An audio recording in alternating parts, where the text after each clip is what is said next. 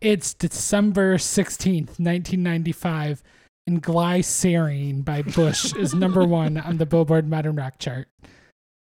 Mmm, glycerine. By Bush.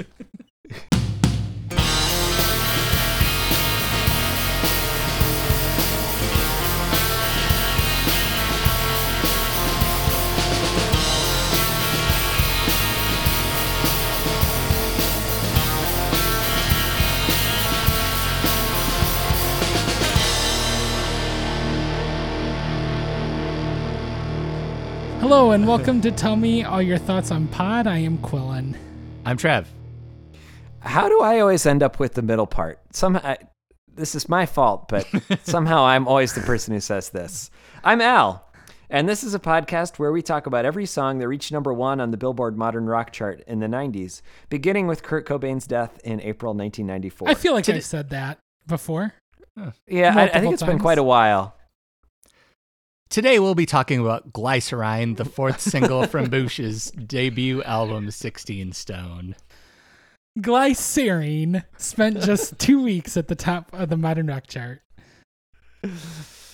We like to pronounce things weird and wrong, don't we? I do. Here's a clip.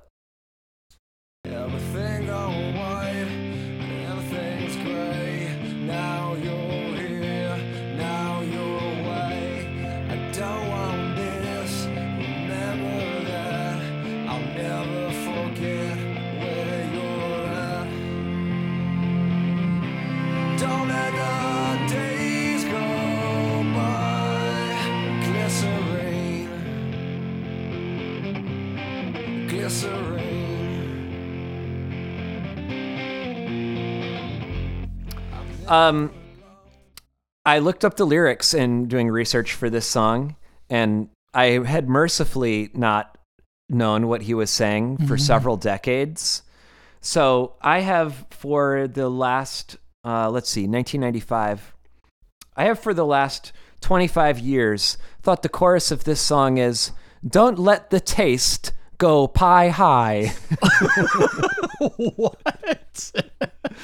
Don't let the taste go pie high. Get out of here. No, it's true. Oh, Don't let the taste go pie high. And I also uh, heard bad mood wine again. Close, right? I mean, it's all meaningless. Is it Bad Moon White again? Bad moon white again. Okay. And don't let the days go by. Mm-hmm. I knew that one. Yeah. I didn't even listen to care about lyrics, and I knew that. Yeah. No, I always thought this was something about the taste of glycerine or because if you remember back in the well, uh, this is not back in the day. Uh, you know the Listerine tablets mm-hmm. Mm-hmm. that melted on your tongue that were like kind of a fad when we were teenagers. They were like super intense. It was like this little, mm. t- this like this thin, almost like wax paper that you put on your tongue, and it melted, and it was like it was like this trendy version of like an Altoid. And I think that I must have thought maybe he was like singing about Listerine and the taste of Listerine. Hmm. Mm-hmm. Mm-hmm. I have no idea. And apparently, nitroglycerine is a very different thing from or nitroglycerin. I'm even saying, I Gavin Rossdale's doing a stupid mispronunciation, but nitroglycerin and glycerin are two very different things. Well, what So- about nitroglycerine? okay. I'm Or glycerine. Or glycerine, yes. Yeah, yeah, yeah. Uh, general thoughts on on, on glycerine. this song sucks. It's so boring. I don't know. Like, what? What is there to say about this song? Nice strings. Usually something that I would care about and be into, but I'm not in this song. Really? is- you don't like the strings? No, they're fine, but like they don't save the song. Like uh like Good Riddance by Green Day. The strings save the song at least somewhat. They don't do a damn thing for this song. Huh.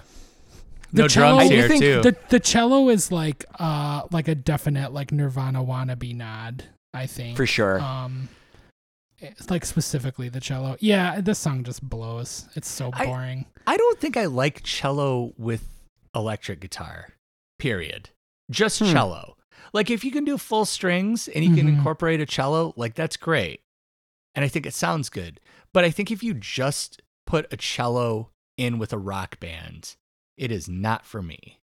There is uh, either a violin or viola at at least part of the song. Yeah, no, there, yeah, yeah. there It are works up multiple it. spring strings for sure, but like Trav, Tr- the- Trav just wants to bring attention to his hatred of cursive. exactly. yeah. which Travis loved cursive. Don't let him fool you. until the cello. You you I liked the did. ugly I had a problem with the cello. You remember that, right? Like I loved Domestica, and then like they brought the cellist in, and I was like, I "Uh, nope, remember I'm you out." liking Ugly Organ as well. Really? Yes. Okay. Well, You Yeah. liked uh, uh, Driftwood or whatever that song is, or the Pinocchio song, and you don't liked it. slander me. the The cello comes in on this song uh, in in the verse, and then it builds up, and then it incorporates like you know violins and violas and things like Yeah, that. It yeah. sounds better with all of it. But the cello like- is like prominent. Yeah, Right, yeah, yeah. And I just, I just don't, I, I, I, I don't like that that mix. I do That's think a the string personal thing. arrangement is the. I do think the string arrangement is the best part of the song, and specifically during the final ten seconds that are just strings, the arrangement is pretty interesting. There's these like sour harmonies, Yes. What is the point of that? I, and it it sounds it's interesting. I the suppose the the the prettiness of the song starts to smear into an ugly grayness that um adds at least slightly to the emotional resonance of the otherwise pretty meaningless emotionality of the song. but what does Bush have to do with those last 10 seconds? You know Yeah. they have nothing to do with it. It was just No, like the producer don't. was like, "Oh, let's tag this on." And then the guys Yeah. in the band were like, "Oh, cool, yeah." the only other thing that I, I like about this song is the little ambient guitar loop that opens it and continues through the rest. So uh, both probably producer decisions rather than band decisions. So I think I want to I want to give this song credit for being the most Gavin Rossdale song. this is like the self-actualization of Gavin Rossdale. like it is him becoming fully formed and at his most Gavin Rossdale ish. Hmm. Sure. So I, I I think that that is some sort of achievement that's unlocked in this song, right? Sure. I mean, I guess if if part of Gavin Rossdale's vibe is that he's sexy, this is one of the sexier songs, certainly, uh, of Sixteen Stone and probably Bush's career. What's sexy about it? Yeah, that's what I would. Like I don't know. I mean, it's it's it is again. It, I think this song strongly benefits from not being examined too closely. Um, I think that it, it it if you just think of it as an ambient '90s experience that you're hearing, I think that it's perfectly pleasant. Um, uh, there are elements of the song that are pretty, um, and you know, Gavin Rossdale has an opportunity to you know, I feel like on 16 Stone, he's constantly trying to sort of like sharpen the the barbs of his lyrics, and, and never more is his Nirvana wannabiness more transparent than when he's trying to be edgy. And I think when he's relaxing and just being totally in a romantic mode on this song, it it probably benefits. Al, I really appreciate you trying so much to look at this in a positive light. Oh, I'm not very interested in looking at it in a positive Okay. light. Well, it but, just uh, seems like you're you're finding things to uh, compliment the song on, and that's Sure. that's really Well, nice. I I'm- have no I'm interest in doing hear that. But like I I do I mean I essentially do agree with what you say. Like sure there are elements of the song that are pretty. Yeah. You're Uh-huh. you're right. It doesn't make the song good or make me like it, but uh-huh. yeah, I guess it like makes it not um as bad as like a Nickelback song. Sure. I think uh, taken as a pair with everything Zen, you can see Rossdale's sort of strategy for being like Kurt Cobain basically just consists of him listing opposites. I think I talked about this a little bit in Come Down, but he's going for he's going for the like the take your time, hurry up, or the uh, even the just because you're paranoid don't mean they're not after you kind of thing that Kurt Cobain could take and make clever and make it part of a bigger whole and make it feel genuine. Um, but he- you know he's got I'm never alone. I'm alone all the time. Uh, which is followed by Are you at one? Do you lie? Which just doesn't make any sense at all. Uh, as I mentioned in the last episode, this song contains the line We live in a wheel where everyone steals. And uh, he also has the lines. Um, just it, this shows more than anything. I feel like just the sloppiness of the lyric writing. He's not even able to use opposites here. They just con- he just contradicts himself. Uh, he says, um, "Everything's gone white and everything's gray." Like as though that's like a, a progression. Everything's gone white and everything's gray. Like everything's being gray is the is the end point of the process of everything going white. I don't want to analyze that anymore. It's uh Yeah, it's so dumb. Yeah.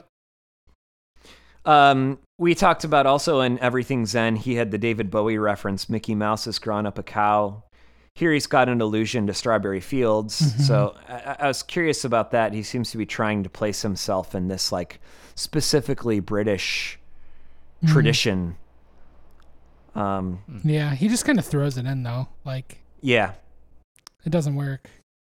Doesn't Yep. mean anything. Yeah. yep Yeah, what is this song about? Glycerine. His love Yeah. for whatever glycerine is. Hmm. I don't know. I don't. I. songmeanings.com user anti-average Let's hear it. says that says that glycerine is a clear odorless tasteless substance so basically don't let the days go by like glycerine nearly featureless cold and unresponsive Damn it, he, st- he stole my bit.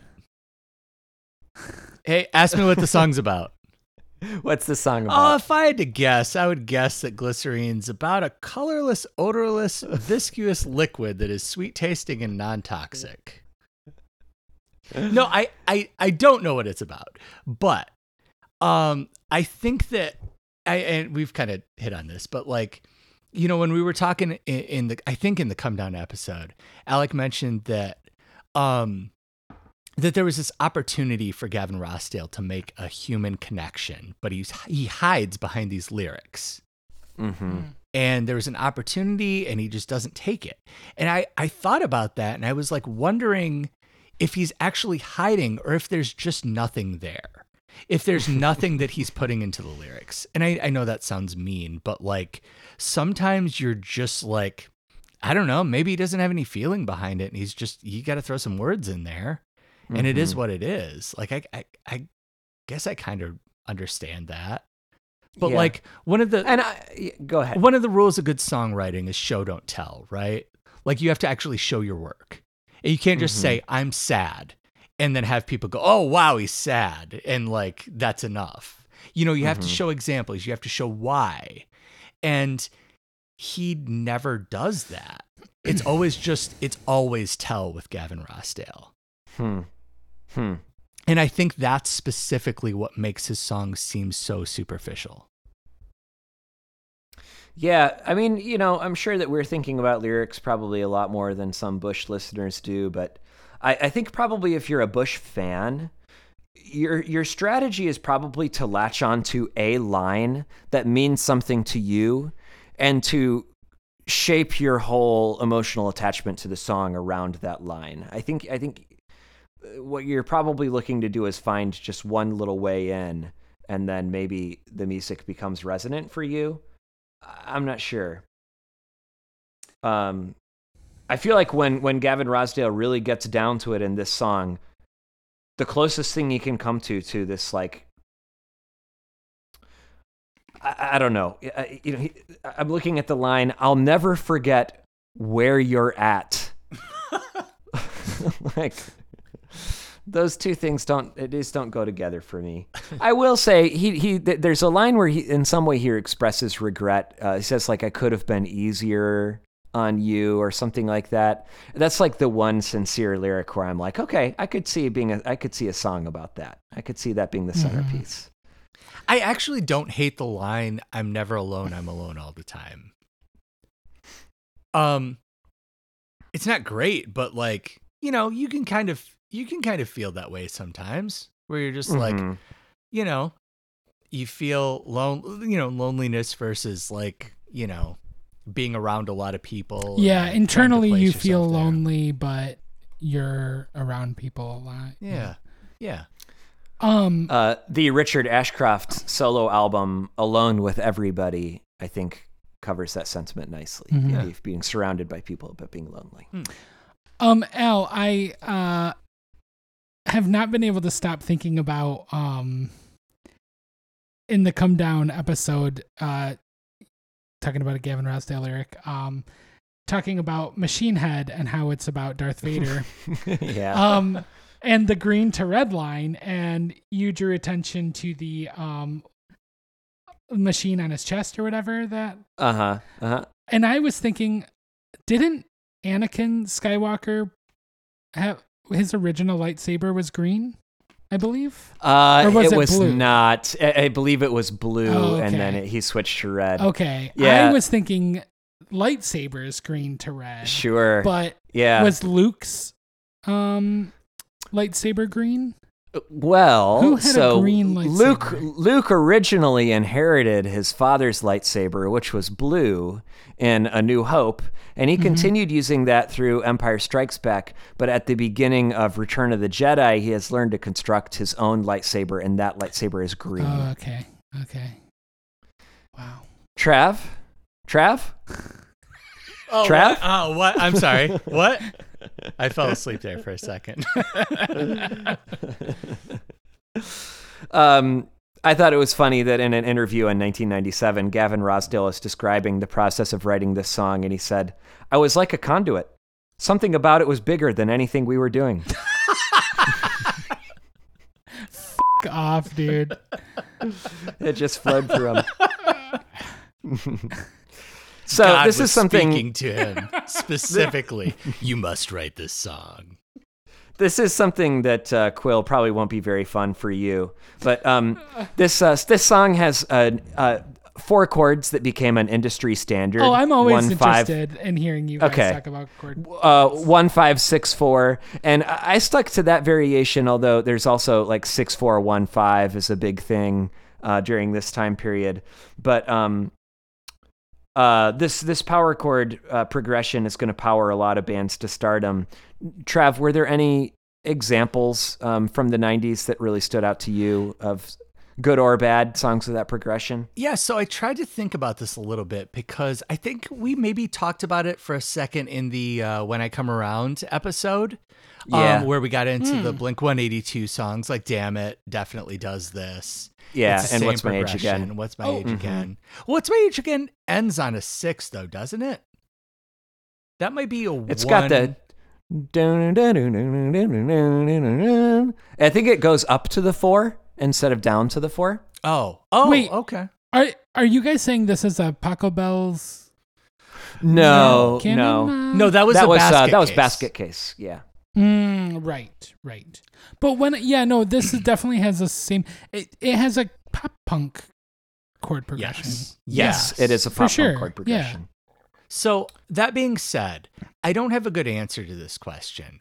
I can only say that any song that has the 1564 progression is not a song I want to hear at this point in my life.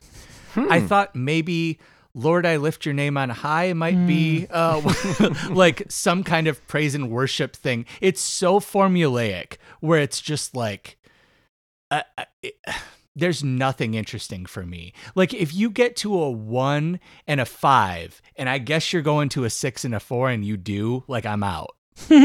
Hmm. I think Lord, I left your name on high is one five six five. Uh, it's one four five four. You're One, almost four, exactly right. Yes, four. yes. Okay. Well, Which is um, not as cool as yeah, that would be. Tr- Trav, Pretty the the one song that I think could maybe change your mind is uh, "Today" by the Smashing Pumpkins.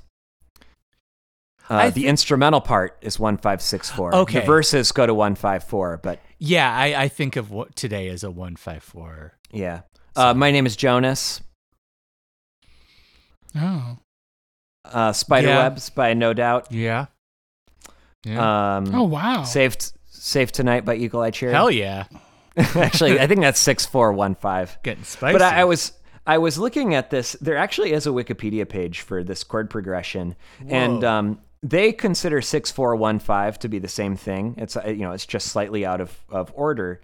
But I found that uh, six four one five was labeled the quote sensitive female chord progression quote end quote by Boston Globe columnist Marc Hirsh. Uh, after it was used in One of Us by Joan Osborne. I mean, is there are there more examples of that? Uh, there, there must be. I, I'm not sure if I'm going to be able to think of them off the top of my head. Huh. Um, is building the mystery? Does it have that uh, six four one five and the verses? Um, Yeah, I bet it does. I bet at least in the chorus. yeah. Torn has a variation. Uh, Torn by Natalie Imbruglia, I think goes one five six five four. Mm. Um, Yeah, so I mean, all of this is to say basically though that this is a pretty thoughtless sort of progression, right? Like yeah, like you just kind of plug it in and then write try to write the best most interesting hooky melody over it that you can. Yeah. Yeah. Um, and when we even move on beyond, um, if we're willing to move beyond the world of alternative rock, uh, you can go on and you can see, you know, this song. This is a pretty standard chord progression going back all the way to the 70s. There's actually a, a very corny band called Axis of Awesome that has a YouTube video called Four Chords, and they play these four chords and they change songs every line, and they go through a list of um, 47 songs Wow. in their song, starting with Journey's "Don't Stop Believin'," but also going to "Where's the Love" by Black Eyed Peas, "I'm Yours" by Jason Mraz, "Hey Soul Sister" by Train, Hello. "Can You Feel the Love Tonight" by Elton John, "With or Without You" by U2, "Paparazzi" by Lady Gaga, on and on and on and on. Al, did none you of, maybe none of which I want to hear. you didn't Yeah. share this with us in a text thread like months and months ago. No, that was a different No. one. It was a that was the Pac Pachelbel's canon. Oh, right where it was yeah. a, a different thing Yeah. where a guy was playing all of the songs that um yeah Yeah. Yeah. that share that I think Sure. I think Progression. Thought Thoughts on Pod superfan Jen Taylor uh, shared that college comedian doing the Pachelbel canon bit. okay Yeah. Um, Thanks, Jen. Yeah, thank you, Jen.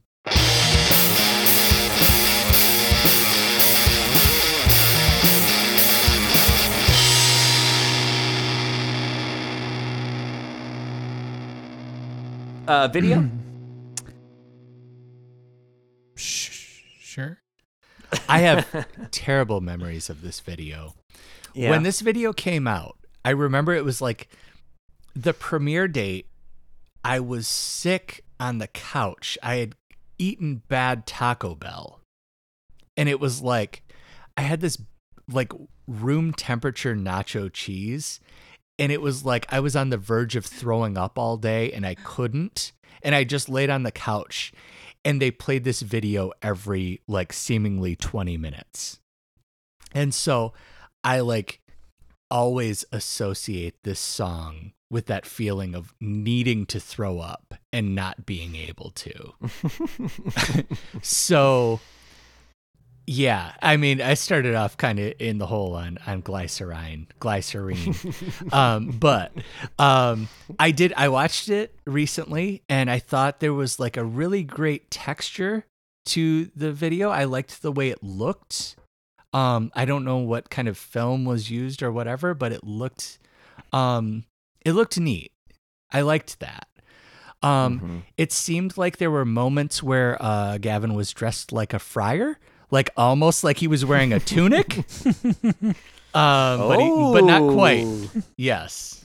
the 16 the 16 stone like he was wearing some kind of potato sack dress um but he wasn't so um i don't know i don't know it was My main note was was pretty boy posturing. Lots Mm. of him being pretty, uh, and some footage of a dangerously skinny model who is always shot from the neck down. Which I, I guess is probably I'll be I'll be generous and say it's an artistic choice to say just to demonstrate her emotional distance or something, but. Could also be to to make sure that Gavin Rossdale's face is the only one that appears in the video. Um, viewers' choice at the MTV Music Video Awards. oh people What love is that that? face What does that mean? That fans voted for it to win an award? I assume so. Idiots. Well, should we move on to talk about 16 Stone again? no I would love to talk about 16 Stone again. we've done it and i you- we yeah we pretty much shut that down Yeah, so we're going to be talking about Razorblade Suitcase uh, later on. We've got a single from that. We also have a single from The Science of Things. We talked briefly about listening to a new Bush album, and we didn't want to do that. no. No. So uh, we're just going to completely break the rules and talk about uh, a big album from 1995, Sparkle and Fade by Everclear. no relation Yeah, no, I've never listened to this, and I was like, eh, why not? Why not give it a shot? Like, we, it's our podcast. We make What the made rules. us- Whatever. What, the made hell? us decide what what brought upon the uh this specific album though? Like I feel like for me, yeah, it was just an album from this time that um I was always interested in and never did the work for and from the same time frame and same I think when we when we ran into Santa Monica on the charts for the first time, I think that I was sad that we weren't going to have a Santa Monica episode. Yeah. Um, Everclear was uh, my favorite band for a short time, um, probably part of my freshman year and part of my sophomore year of high school. before or and after then- live? Uh, after live. Okay. Yeah, they were. They were. I I think that um, around 1999, I started getting disillusioned with live, and kind of like No Doubt and Everclear became sort of like my twin favorite bands for a little while. Ooh. Yeah. Uh, my cat is gonna just start howling. He just jumped up on the um. What's the thing above your fireplace? He just jumped up on the mantle, mantle. and. Shout out to Chatty Boy. howling. Yeah, that's Chatty Boy. He is uh he's getting a burst of energy. oh boy. if something if something crashes down, it's just my television. um yeah, so uh, Sparkle and Fade was was generally my favorite Everclear album when when Everclear is my favorite band. So, uh, Trev, you and I were the only ones unfamiliar with the album, huh? yeah, I've never listened to it prior to this week. Yeah. Um, I don't have a good reason for that. Yeah. Um, I, d- I wasn't necessarily like averse to it, where I was like, ooh, I bet this probably isn't good. I loved Santa Monica. I'll tell you what, I'm so glad. That we'll jump right into Santa. Monica. That if Santa Monica was one of these songs, if if we covered Santa Monica, that would be an easy five star. It might. Oh, really? It might Uh, be a five. It might be a five that's star. great. It would get no lower than a four point five. Yeah. it would definitely be. Let me let me ask you this: there. What about those really long snare rolls? Do you like that? in Santa Monica. Yeah. Those Uh, fills where it's just like ba ba ba ba ba ba ba ba like forever. Yeah, Where he just stretches them out on and on and on. Is that cool with you? It's appropriate for that song. Oh, that song man, is I so. love that. that song is so simple and um, yeah, I, the drumming on it and the drum sound on it is way better than I remember it being. yeah, Um, and the rest of the album too. I mean, we'll get into that, but Yeah. like Uh, the drum sounds, yeah, for sure. I according to Wikipedia, they self-recorded it or self-produced it. Whoa, really? Art Art Alexis was listed as the producer. Alexakis. Alexakis. Thank you. Art Alexis. Alexakis. Art The- Alexander Dumas was listed as the producer of Sparkle and Fade. Wow. Uh, Um, which is uh, shocking to me because it sounds like a pro, you know, album for sure. I'll tell you what, when I, uh, probably 10 years ago at this point, or around that time, I used to have these parties with, with friends that would come over and we'd play rock bands. And uh, we had a, a set list that would go through. And uh, I would always play drums on Santa Monica. I would insist on it. And it was the most Huh. fun thing in the world. And it gave me a, a deeper appreciation for the song to Yeah. play along with it and be like, oh my God, this song rules. Oh, good. It's such a good, simple, dumb song. It's Oh, it's awesome. great. It's great. It's Yeah. awesome, awesome single.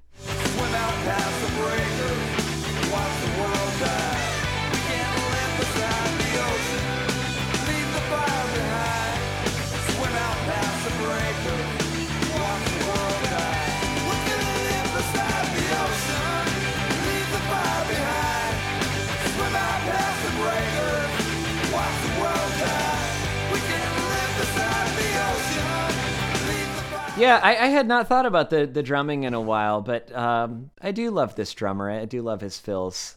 They've got a, a nice, simple thing that they do that is distinct from Green Day and is distinct from Offspring. Oh, Um, yeah. Yeah. They're more power pop than punk. Yeah. Uh, I think that that's an interesting, they, they walk an interesting line there. Mhm. Um, There's some some, of the songs are pretty heavy. Yeah, no, there are definitely some songs that have like a grungy, punky um feel, but I would, yeah, I, I think they're essentially like a, a power pop band, kinda. That you just kind of broke my brain there, Quillen, because I was thinking of it on the power or uh, on the pop and punk spectrum, Mhm. and I had just sort of settled on 60-40 pop to punk, Yeah, yeah, and I think never even fair. considered power pop, yeah. which is definitely you're right. Like it's it's there's definitely a strong like power pop element to the band on this album, and I Mhm. hadn't considered it, so I gotta I gotta reevaluate. Yeah, well. I mean, it's uh, you know, there uh, power pop that can be punky. I mean, like, you know, Ted Leo came from, you know, like has history in in punk music, and uh, even like um,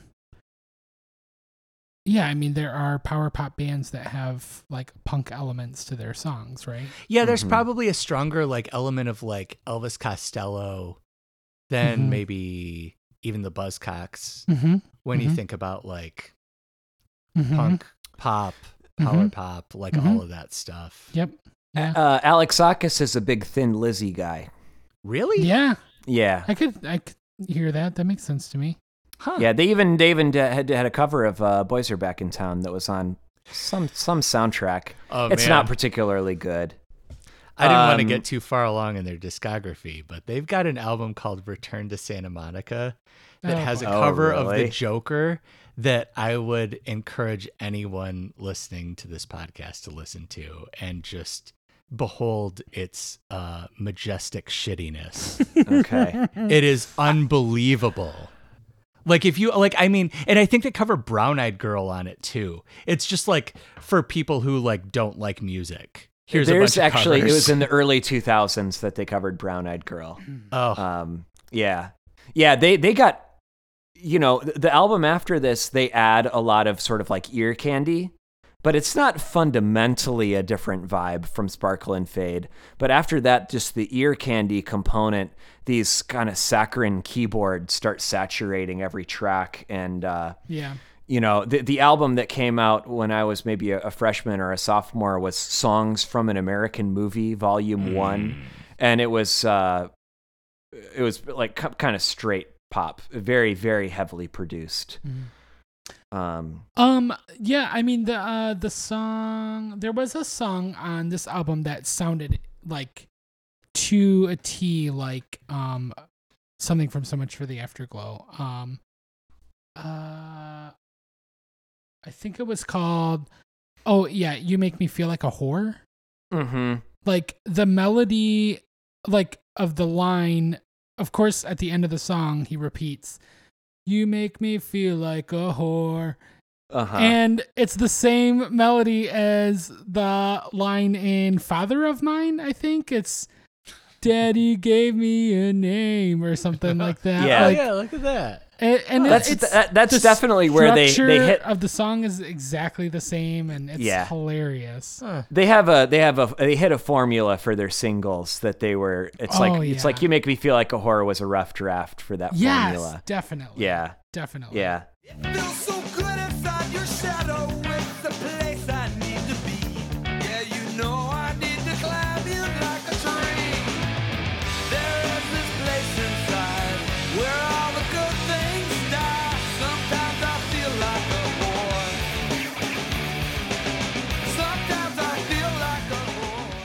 Um, I think tracks one through four are all pretty great. The opener is dumb and big, and I love how dumb and big it is. It's all a lot of it is uh, just riding on one chord. Um, Heroin Girl is really fast and heavy, and, I- and Yeah. that's, that's cool. That's good. Yeah, like and that. um, and yeah, you make me feel like a whore is a good, it's a good, good pop yeah. single. Um, Santa Monica I also think the, Ritz. the the last two songs are pretty cool. Chemical Smile and My Sexual Life. I both I like both of Oh, those. My sexual life is uh, such a great song title. Uh, Chemical Smile rips ass. Yeah. And uh, my sexual life, I thought sounded like "You Only Live Once" by The Strokes. oh, I Oh, can see that. I Yeah. didn't. Yeah. I didn't really notice the last couple of songs.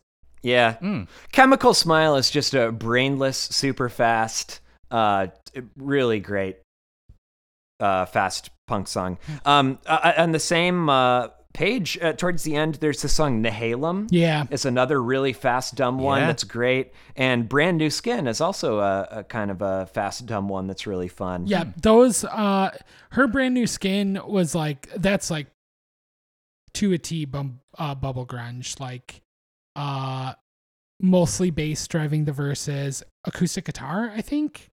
Um wi- Mm, uh during the verses, which is cool.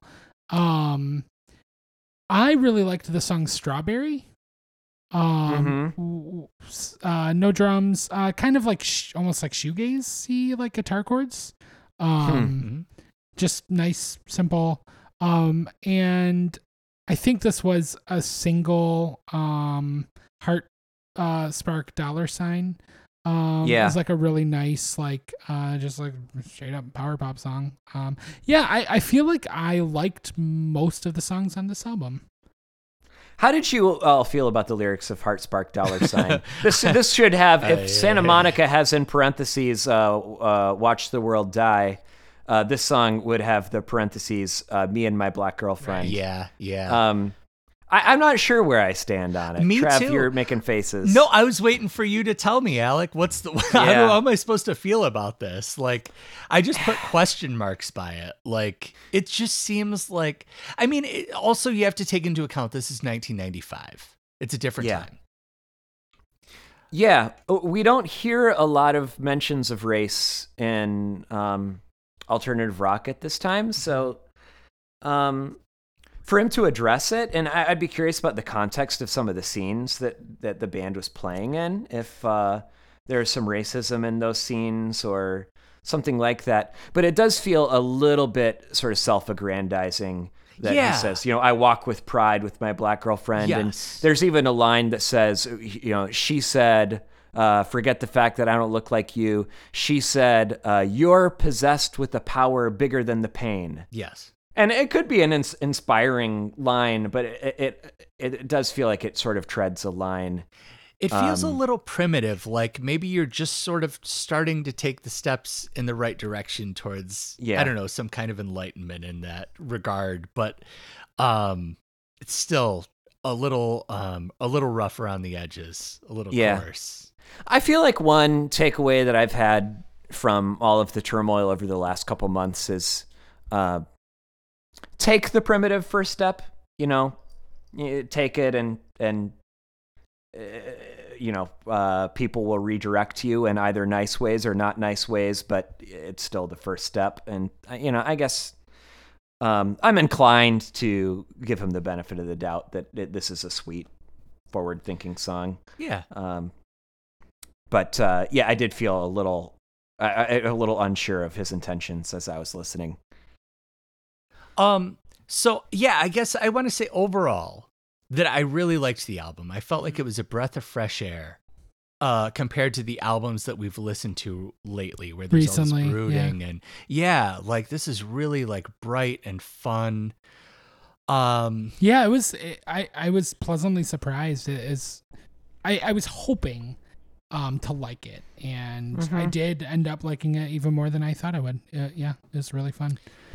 that that being said, um, I it was hard to fully settle in in like a trusting way to know that like what what's being said is is cool because I know how bad things get later on with Mhm. Everclear. Mm-hmm. Um like they really, you know, it's all downhill from here. Like I feel like the next album is a step down and then after that it's like off a cliff. it is. Um, and I I I feel like there's you know if you if you're looking for it, there's like this gimmicky sort of provocative thing that's happening where he's like mentioning like pierced nipples and you make me mm-hmm. feel like a whore and the Yeah. heroin stuff and walking with pride with a black girlfriend and it all kind of adds up to like this PG-13 kind of like poking the listener like hey check this out aren't I edgy Yeah, I agree. Yeah. And he's got, you know, this there are little touches of autobiography that he works into the songs here, but that becomes almost an obsession for him later lyrically. And it often does have a little bit of uh uh woe is me, look how hard my life has been kind of thing, even after he's made millions of dollars.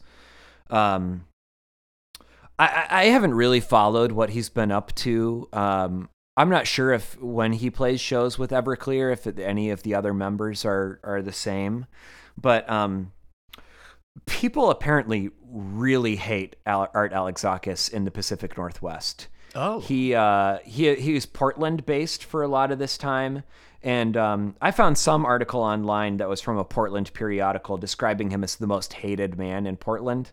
I didn't really bother looking into it because I don't know. I just didn't want to engage in in those bad vibes. But um, I think uh, people who care about authenticity do not care for Art Alexakis. I think also, you know, another element of this is that he's constantly framing himself as a, this outcast where he's running Yeah. away and no one really cares about us anyway. And uh, he'll never find a place where he and his black girlfriend can just fit in. I think it's important to mention he's 33 years old in 1995. Oh, are you Like- kidding? He's 33 and he's talking about like running away. Like Uh-huh. you, you can't run away when you're 33. Like you've been like an adult for many, many years at this point. Like you can do whatever you want. It's fine. You know, Yeah. like it it yeah. That that really kind of soured me a little bit on Mm. on some of the the lyrics there. I didn't know Yeah, that. I didn't know that he was at all. Um, he has some bad habits lyrically. I don't know if you noticed. He likes to pad out the syllables in his lines. So actually, Quillen would appreciate this. He he he very he, he likes. He doesn't use a lot of contractions. He won't say can't if he can say cannot.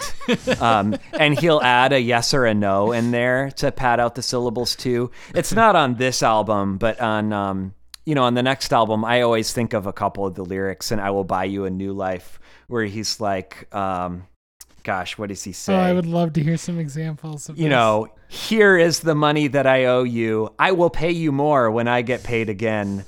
and uh, he has the line also in that one. Can you believe he actually thinks that I am really alive?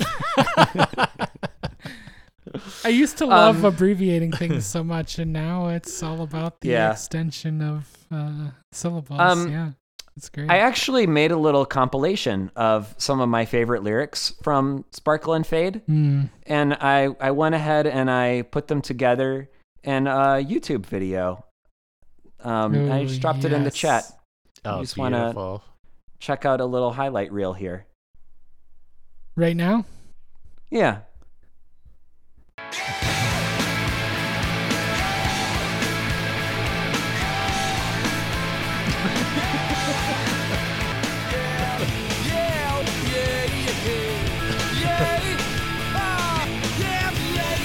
Yeah,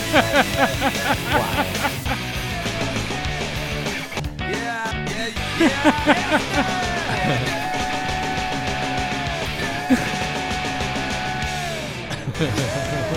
yeah, yeah, yes, yeah, yeah, yeah,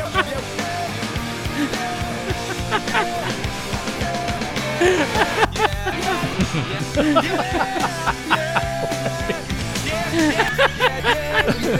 You have to zoom in on his eyes like that. Amazing. First of all, thank you for that. You're welcome. Such a But- lyrical genius. Also, his yeahs are great, right? Yes. Yeah, Yeah. yeah, He's got they're a good. great yeah. He's got a great rock and roll yeah. He does. Yeah. Oh, that was a great uh, Tim and Eric zoom in. Uh, Oh, I'm glad to hear it. yeah. Yep. well done. Shit. You're welcome.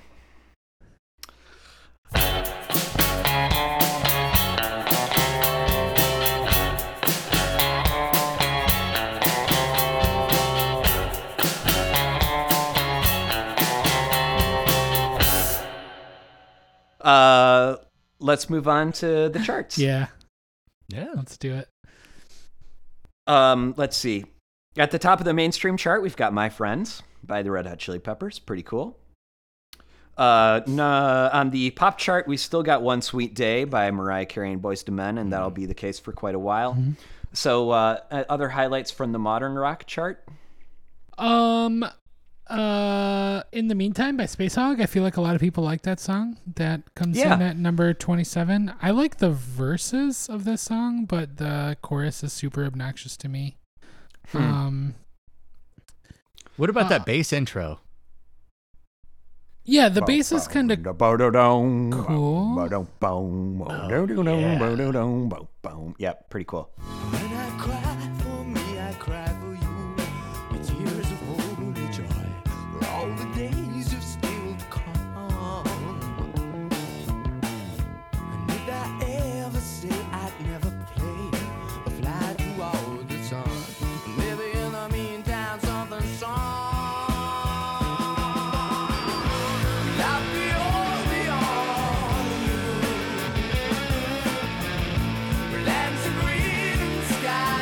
When we listen, I I I, want to add, they Spacehog reissued um, Resident Alien for Record Store Day this year, and me and a handful of friends um, were able to to get a hold of it, and um, boy, we all just fell in love with it. Like, there's a lot Oh, to great. dig into. Like, it's a really neat album.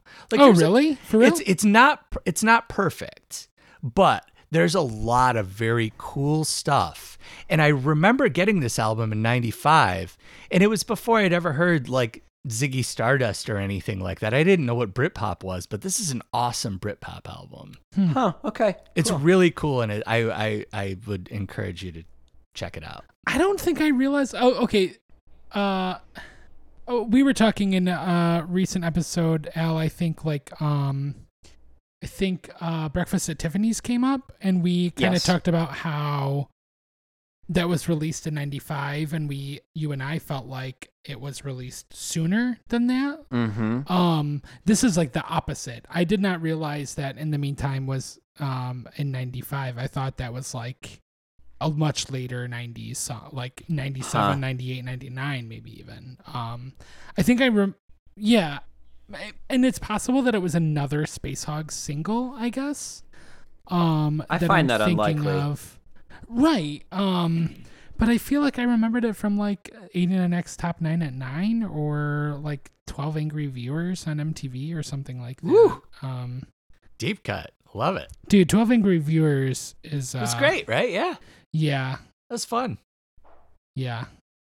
Um, I did some Wikipedia researching on that um, a ways back when we were talking about um, podcast ideas, actually, Oh. before we decided on this. There was a Um, guy from Clio that was on 12 Angry Viewers. It was a big deal. Oh, cool. He was an actor. I think he was Don Brewer from Grand Funk Railroad's nephew, Oh, who was like a, a an amateur actor. It was a it was a big deal. Oh, weird. Cool. Yeah. Um, yeah, another song that stuck out to me, though it's not good, is uh, "Mighty KC" by For Squirrels, Whoa, whoa, whoa! It's not yeah. good. number thirty-one. Yeah, Pump those brakes, brother. uh, I listened to that For Squirrels album when I was a kid because of my brother, who liked it, and uh, I don't understand why "8:02 p.m." wasn't uh, the single, Mm. the opener on the album, which is Hmm. awesome. That song rules, and this song does not. You Got to pay respect to the mighty KC. You like you like the song? Yeah, Why? it rules. What about it rules? What? the the music. I don't have a good answer for you. Yeah. It's just I've always really liked that You song. like that? It's Yeah. about Kurt. Respect Kurt, man. Oh, Mighty KC, it's about Kurt Cobain. Yeah. Jesus. To the morgue. I'm ready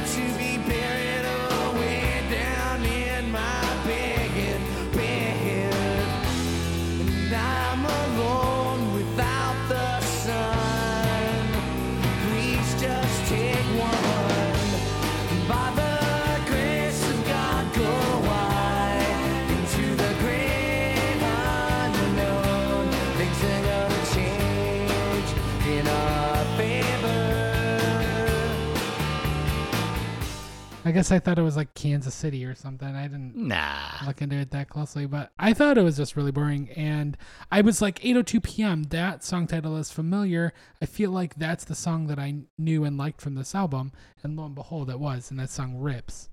Um, and then uh, have we seen Satellite uh, on the charts yet? Yeah. No, I don't think We so. haven't. I Is love Satellite, good? Satellite's pretty good. I right? love Satellite. I mean, think Satellite- Satellite's Um, I like it okay. Satellite is no um, crash into me. But uh, it might be equal. I love I love both. Crash into me for me has like so much. It just drips with nostalgia for me, and it's just Sure. like so beautiful. And Satellite is like beautiful, but also like trying to show off at the same time, which Crash into me also does, um, because of Carter Beauford. Yeah. And um, but this it, it seems more forced to me than Crash into Hmm. me. Hmm. Yeah. But it, it's I think it's I think I like it. I think I like Satellite. I did when I was a kid. great. It's great. Al, what do you think of Satellite?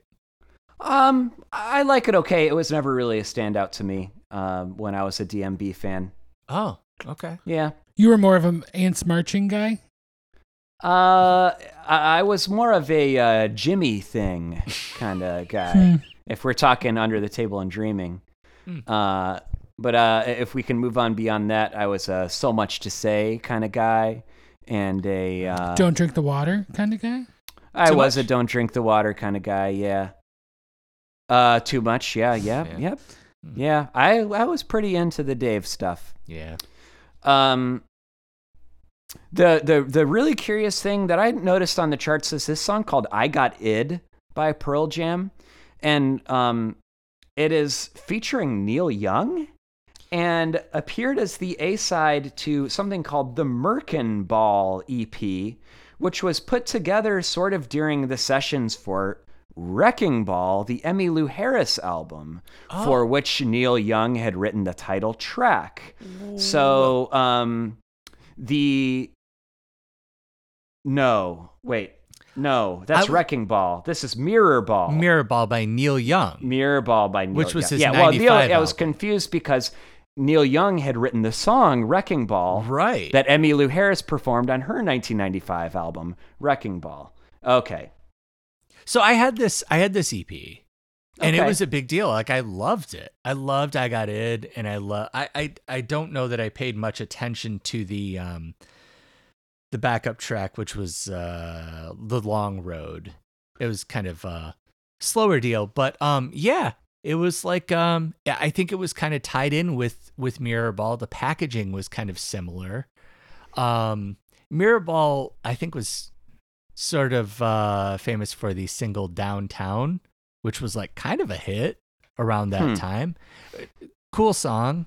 Um, there's a couple of cool songs on Mirrorball by Neil Young, but um, yeah, I Got Id was cool. Um, good solo on that song. Yeah. Um, good kind of like a, a deep single cut from Pearl Jam from this era. Mm-hmm. Yeah. Yeah, I'm really cruising on Pearl Jam right now. I've never liked Pearl Jam better than I do right now, Yeah. Dang. uh, which is it's Thought it was probably partially a side effect of this podcast. Mm. cool. Let's Yeah. rate Glickerini. Yeah. I uh, I'm gonna give this 2.5 bad mood wines. Uh, I'll give it 1.5 of my sexual lives. Um, I'll give it 1.5 colorless, odorless, viscous liquids. All right, so That might put it into the stall of is blame. in the stall of is stall of blame is two or lower. I think it's two or lower. I can't remember if it's two or lower or under two. I think it should I- be under two. It should be under two. Well, let's see if it matters. So we got a 2.5 and then two 1.5s. yeah, it's under two. Oh, yeah. All right, this oh, is yeah. our our first, first official our first official stall of stall of blamer. blamer. Uh, yeah. G- glycerine by Bush. Glycerine by Barf. uh, Nirvana wannabe. yes. Oh, yeah. Yeah. For sure. All right. Tell me all your thoughts on Pod as part of the Off Shelf family. Head to offshelf.net to sign up for their monthly zine and check out our sibling podcast, Best Song Ever. Uh, the best, most fun way for us to communicate with all of you is via our Facebook group. Tell me all your thoughts on Tell Me All Your Thoughts on Pod. However, we still love receiving your emails at thoughtsonpod at gmail.com. You can listen along with our playlist on Spotify, Apple Music, or watch along on YouTube. Uh, it's hard to believe, but we are already saying goodbye to 1995 and hello to 1996. So next week we'll be back with our second New Year's Eve special, or if we come up with a better uh, format or metaphor by that uh, by next week, uh, it might be something different. Um, however, I don't believe that anybody feels the way we do about returning to talk about Oasis's Wonderwall after the break. Bye. Bye. Bye.